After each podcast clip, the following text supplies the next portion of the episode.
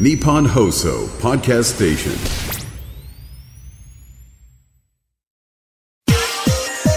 えっと、卵子を作ることに成功したんですね。オスのマウスからそうです、そうですほうほうほう。まあ、簡単なことですね。えはいちょちょちょちょちょちょ当たり前のように今え牛久大仏を宇宙に打ち上げようとしてん のあれ120メートルなんですけど、ちょうど120メートルなんですよ。最近なんか専門的な知識は急にバカになることがあるんですよ。科学のラジオ、ラジオサイエンテ科学のラジオこれは日本放送アナウンサー聞きたがり吉田久典が国立科学博物館認定サイエンスコミュニケーターで大学講師をしながら芸人をやっている不可思議変態人間プロラブ教授とともにさまざまな科学サイエンスを根掘り葉掘りと聞いていく番組である科学のラジオィアラジオサイエンティア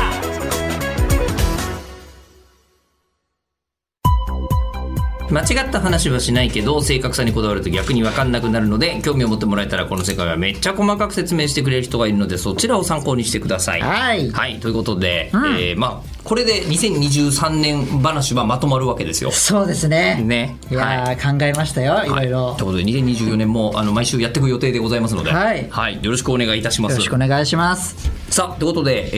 えー、地上波で聞いてくれたからここ聞いてくれてる人も増えてるかもしれませんよああ、そうですねね。そうはじめまして、黒ラブ教授です。 あーすっごい今愛想振りまいてま すけども、えーえー多分わかんないと、ね、思うのではさいあじゃあ行きましょうかはい、えーじゃあ2023年の科学ニュース今日は黒ラブ教授がノージャンルで選ぶ、はい2023年科学ニュースベスト3の発表でございますはい。では早速いきましょうまず第3位はでれれれれれれれん押すだけで子供ができちゃうイエーイこれすごそうじゃないとんでもないことじゃないそうですねえどうどういうことなんですかこれこはれ大阪大学で、はいえー2023年3月に発表があったんですけど、んマウスの尻尾から細胞を取ってですね、マウスの尻尾から細胞とあはいうんで iPS 細胞化するんですねあつまり、えー何でも変化する細胞に作り変えたんです初ね期化するって初初期化しますはいありましたねなんかねで初期化した後にえっと卵子を作ることに成功したんですねオスのマウスからそうですそうですほうほうほうほうまあ簡単なことですねいやはいちょちょちょちょちょちょ 当たり前のように今言いましたけそうどですねこれは結構後でりあの言うんですけども、まあはいまあようやく成功したと、んでその後その卵子をじ人工授精させて、えダリボマウスに移植して、7匹の子供を誕生させることに成功しました一応大リボマウスがいるから、はいまあ、全く完全にオスだけでできたかと言われると、まあ、厳密にはそうじゃないそうでじすゃあねそうじゃないけども、はいただ遺伝子的にはオスだけの遺伝子でこれなってるってことですかそうですそうです、そうですへえはいへえそういうのができたというのが、まあ、結構なかなかできないことなんですね、はあこれは。うんでオスの細胞から卵子を作るにあたって2つの現象を利用します。どういうことでしょうか一つはオスで見られる、こうなんだろうね年を取るにつれて、えっと、Y 染色体という男のなんだ男の設計図うんまあ、なんか X 染色体と Y Y 染染色色体体ってがあっ言いますよて、ねオスでは Y 染色体があるんですよ女。性は XX でそう男そ性うそうはそう、ねそういうのがあ XY るだんっですてけど、うんで年を取るとその Y 染色体が消える現象がたまにあるんですねうんあの全部は消えないですけど、んたまに消える場所があるんですけど、んそれで消えるたところを選びますうんえなんで選ぶんですか消えたとこ邪魔なので Y 染色体なくなって X 染色体1本にしますの細胞を作りますまずはとりあえずととりあえず実験の時にはい、実験の時に、はい。ははいいはいもう一つの現象が、うん通常の細胞が分裂するときに X 染色体は1本から2本に複製されるんですね。うんで、こう一つずつ受け渡されるんですけども、なぜか分裂の過程で X 染色体が片方だけに入り込む場合があるんですね。うんその片方に入り込む細胞だけを選びます。うんでそれを使って卵子にしますちょっとむずいややこしいんですけど、うん、そもそも男は XY でそう X 持ってないわけじゃないんだからそうえーこの X を2つなんとかすればそう女性と同じ遺伝子できるじゃんっそうて思ったってことですかそう。で、そこから、え別のオスの精子と体外受精させて、630個の受精卵を準備して、んその中から十数匹のメスマウスの代理母マウスに、まあ、子宮に移植したと、うんうんで、ようやくマウスが7匹誕生することになる。うんうん6匹がオスで、え1匹がメスの、あの、マウスが生まれたんですけども、そこのバランスはなぜそうなったのかあ、ではもこまれだわかはんない普通なかん、普通のランダム。あそうは。ないんですかあっていうことが、普通のあの自然の生殖でもあり得るえーぐらいのランダムなんですねランダムさなんですねそう、それができたのでえー将来的な不妊治療とか、まあ、ちょっと倫理的な問題がちょっとあるんですけど同性同士の赤ちゃんを作る人間でもこれ実はやろうと思えばできる可能性があるのでなるほどとかあとはまあその絶滅危惧種の保持とかにああ役立つんじゃないかっていうのは言われてるんですけど、うん一位同じ男子だったらうまくいかないんですよこれ実は。へえええっとある A オスそう B オ B オススの精子とええ卵子ええで合体やんないとダメなんだやんないとなぜかうまくいかなくてこへれえはなんでなんか全く分かんないんですけどうんそういうこともあるのでなんかいろいろいろんなことがこう問題定義されるようなところでまあなんかちょっと面白いなというか、うんまあ倫理的な問題もあるかもしれませんけども、んまあそういうのが、まあ、できたよっていうのは結構でかいことなのかなとへえそう思いましたのへでえ選ばさせていただきました。すごいえちなみにあのこう黒ラブ教授が、まはいあ、あのこう選んでるニュースって自分でグッときたやつ選んでるわけじゃないですかイエスこれどこがグッときたんですかえこれはもうそのオスだけで子供ができちゃうんだとか、ん僕はなんか iPS 細胞とか、はいはいやっぱ遺伝子関係はちょっと本当に好きですね、はいえー選んでしまいがち素晴らしいと思っちゃいますねなるほどでしはいかもこれ、えーそうするとこうなんかモテるとかモテないとかも関係なくなる可能性があーそうですね、ええ確かにそうそういうことにはなるかもしれませんねそうですね仲のいい友達がいればあいつとの子供が作れるみたいな時代が来てしまうかもしれなかいもしれないですしもしかしたら細遺伝子自体が劣化しちゃうかもしれませんね、そういうのがあるとうんその変な話ですけど人間同士っていうのは一人の彼女とねあのずっとこうエッチをするわけじゃないですかそういうことによってどんどん生殖能力がちょっと低くなってきてるんですよね人間のそうなの動物だそんなと研究あるの動物だといろんなその、は猿とかだと、いはいいろんな人とこうエッチをする文,、ほうほうほう文化というかわかんないですけど、そういうことで結構生殖能力が衰えてないですけど今人間の生殖能力ってめちゃくちゃ普通の正常な人でも衰えてるんですねへえそうなんだかなり問題なんですよ。なぜうんこんな生殖能力を、だから元気な精子こういうの がいなくなる、いなくなってるそんな芸そう今顔芸でそう生死っていう芸なんですよれそうはいはい健康な人でもこんこんな、こんな精子が多いんですよ。かなり問題なんです、これ。へえだからこういうのが減ってるんですね。はいへーこれがなんでなのかっていうのが分かってない。なんで元気な選手は歯を食いし ばるのでも本当にそれがあって。それ理由分かってないんですけどもなんかそういうその人間の文化が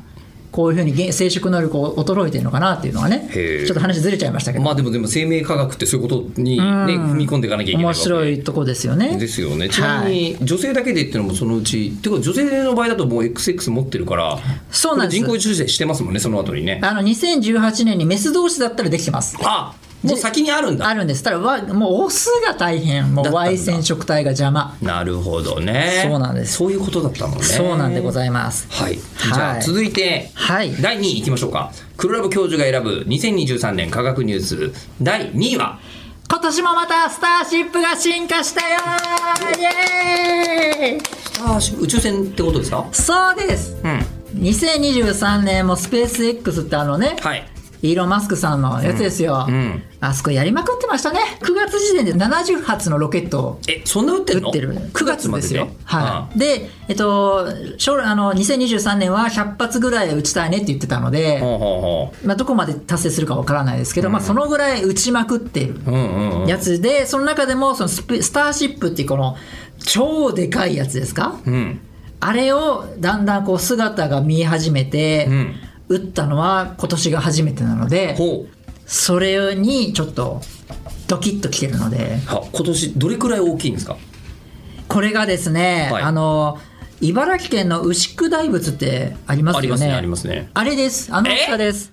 え牛久大仏を宇宙に打ち上げようとしてんのあれ120メートルなんですけど、ちょうど120メートルなんですよ。牛久大仏と同じサイズのものを宇宙まで持ってこうとしてるんですかそうなんです。でかっで、あの、イーロン・マスクさんは、はいあの、大きなエンジンだと新開発しなきゃいけないし大変だから、あそりゃ小型のエンジンでん今までのノウハウがあるから、うんで33機のロケットエンジンラプターっていうのを使ってそういうやり方しようとしてるんだそれで一気にこう動かしてスーパーヘビーっていうで大型ブースター、うんそれにこうスターシップがちょこって乗って、うんでこう打ち上げるんですけど、それが4月から始まったんですよ、うんようやくその2020年ぐらいからまずそのなんだろう模型を作って、えーちゃんと発射するかとかいろんな試験を繰り返して、ようやくしが始めて2023年に始まって、で11月にも2回目でこう発射したんですよね、でもそれがねすごいなんかじ試行錯誤して実験する様子があすごいなと心打つものがあって、ノミネートさせていただきましたえでもこう言っちゃなんですけどはい成功したんですかこれいや全然全然なの全然です。あの、11月の試験はですね、90分間、あの、飛行時間を目指したんですけども、ちょうど10分後ぐらいですか ね。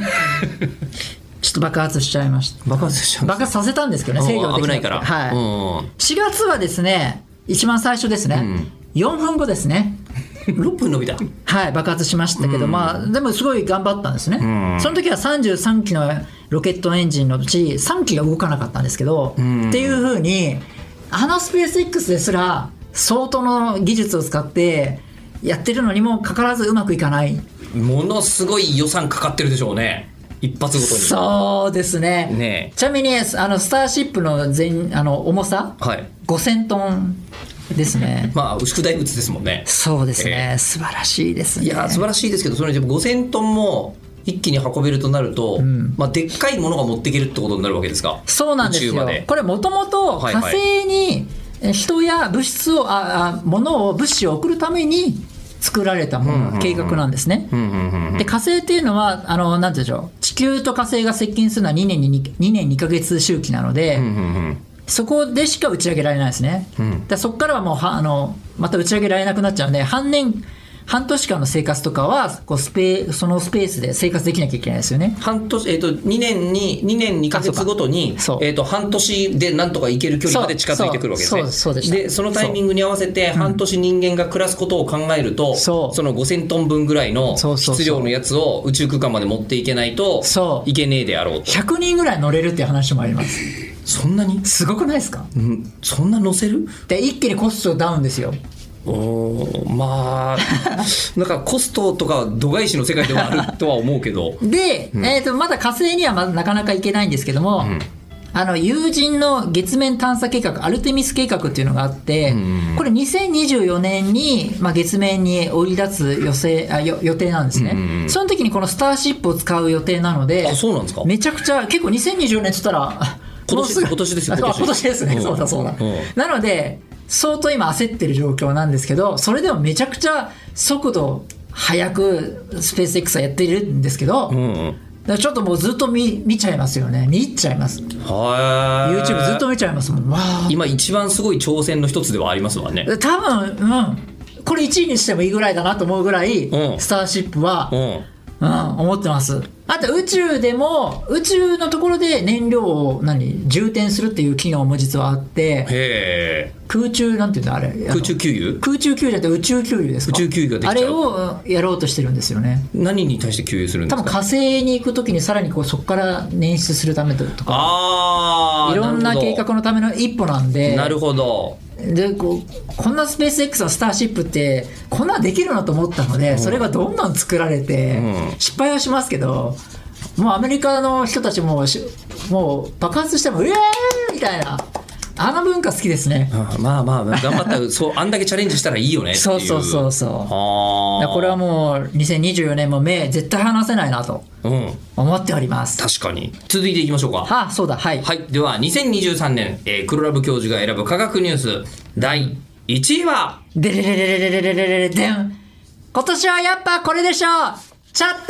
ト GPT! イよエーイ本当はねスターシップにしたかったんですけあど今回 AI の回ありましたよそう、ねね AI の回はわちょっと分かったよあれはあれはね、チャット GPT は強すぎるからあーでも強い AI と弱い AI があるって話だったんで確かでさあもそうそうそうチャット GPT は一応弱い AI ではある一応弱いまだねところに入れさせてもらってますけどね、ええええはいあのでもすごかったこれは機械翻訳で使われたワードツーベックっていうのがあって当時あの科学のラジオでも喋りましたけどキング引くマン足すウーマンはクイーン、やったやったやったベクトルの計算ですね、うんうんあれはでも面白かったあれ一番分かった今あよかった年いろんなもので聞いたものの中であのチャット GPT 界が一番分かり ましたよかった、であれで計算できるってことが分かったんですよ、意味を、そこからさらにもう一個あのちなみに GPT の T って何だか分かりますあなんだっけトランスフォーマーっていう意味で、はいはいこのトランスフォーマーっていう技術をアルゴリズムを使ってるんですね、これは何かっていうとそのさっき言ったキング引くマン足すウーマンクイーンっていうあれのベクトル版で、単語同士の関係を見抜くのがトランスフォーマーです、単語同士の距離を測るやつですね、で例えばで、えーどこに注意を払うかなんですけど例えば文章で例えば13時から科学のラジオの収録があるから別の仕事は13時からは〇〇〇っていうふうに言ったら多分入れられないとかそういうイメージを推測できるじゃないですか人間だったらそれをこのなんだろうトランスフォーマーは入れられないっていうのがおそらく入るだろうなとか否定的な意味が入るだろうっていうのを予測することができるようになったんですねトランスフォーマーが。それが画期的なことで、それをこう距離文字と文字と文字の距離で表している、それをチャット GPT3.5 は5万257次元で分解して言葉を、それで距離を測って単語同士の意味をつなぐ、っていうのが、まあ、チャット GPT だと。でさらにそこからですよ、ダリー3とか、スティーブン・ディフュージョンって多分生成 AI の話にあの絵描くやつだよね絵を描くやつですその辺はねはいええこれ実は何が入ってるかというとクリップっていうプログラムが入ってるんですけどほうここれの話はは初めてだそうですトランスフォーマーを利用してるんですね、ついのさっきまでのところ分かんなかった人は AI 界聞いてもらうと分かるかもしれませんそうですねもっと時間使って説明してるそうですね、うんあのークリップっていうのは画像の内容と単語を結びつける技術で、基本的にはトランスフォーマーを利用してるんですね、だからつまりトランスフォーマーっていうその文字と文字の関係をなんだろうベクトル化する技術それが全て画像生成にも応用できてるし今の画像動画生成も全部実はそれなんですよトランスフォーマーなんですよ、なのですごいなと思っていてます、うん、まあ、つまりは絵も言葉にしちゃうぞってことです絵よねも言葉にしてで最初に学習させるのもなんだろうなどんどん猫だったら猫に少しノイズを加えて画像を劣化させていくんですよ。でそういうのを学ばさせてどうやってノイズを取れば猫になるかなっていうのを学習させるんです。ついにバラバラに目的の例えば科学のラジオのこのマイクの写真を撮ってすごいノイズ化させてポリゴンみたいにするんですね最後。でそこからどうやってノイズを取ればマイクに近づくかみたいなデータばっか集めるので生成 AI で例えば、えー科学博士って言って生成 AI にしたらそのノイズだらけの何なんだろう画像からどうやって生成すればその科学と博士の映像が出るかっていうのがなんだろうできるんですよね、そこがずそういうのが利用されて全部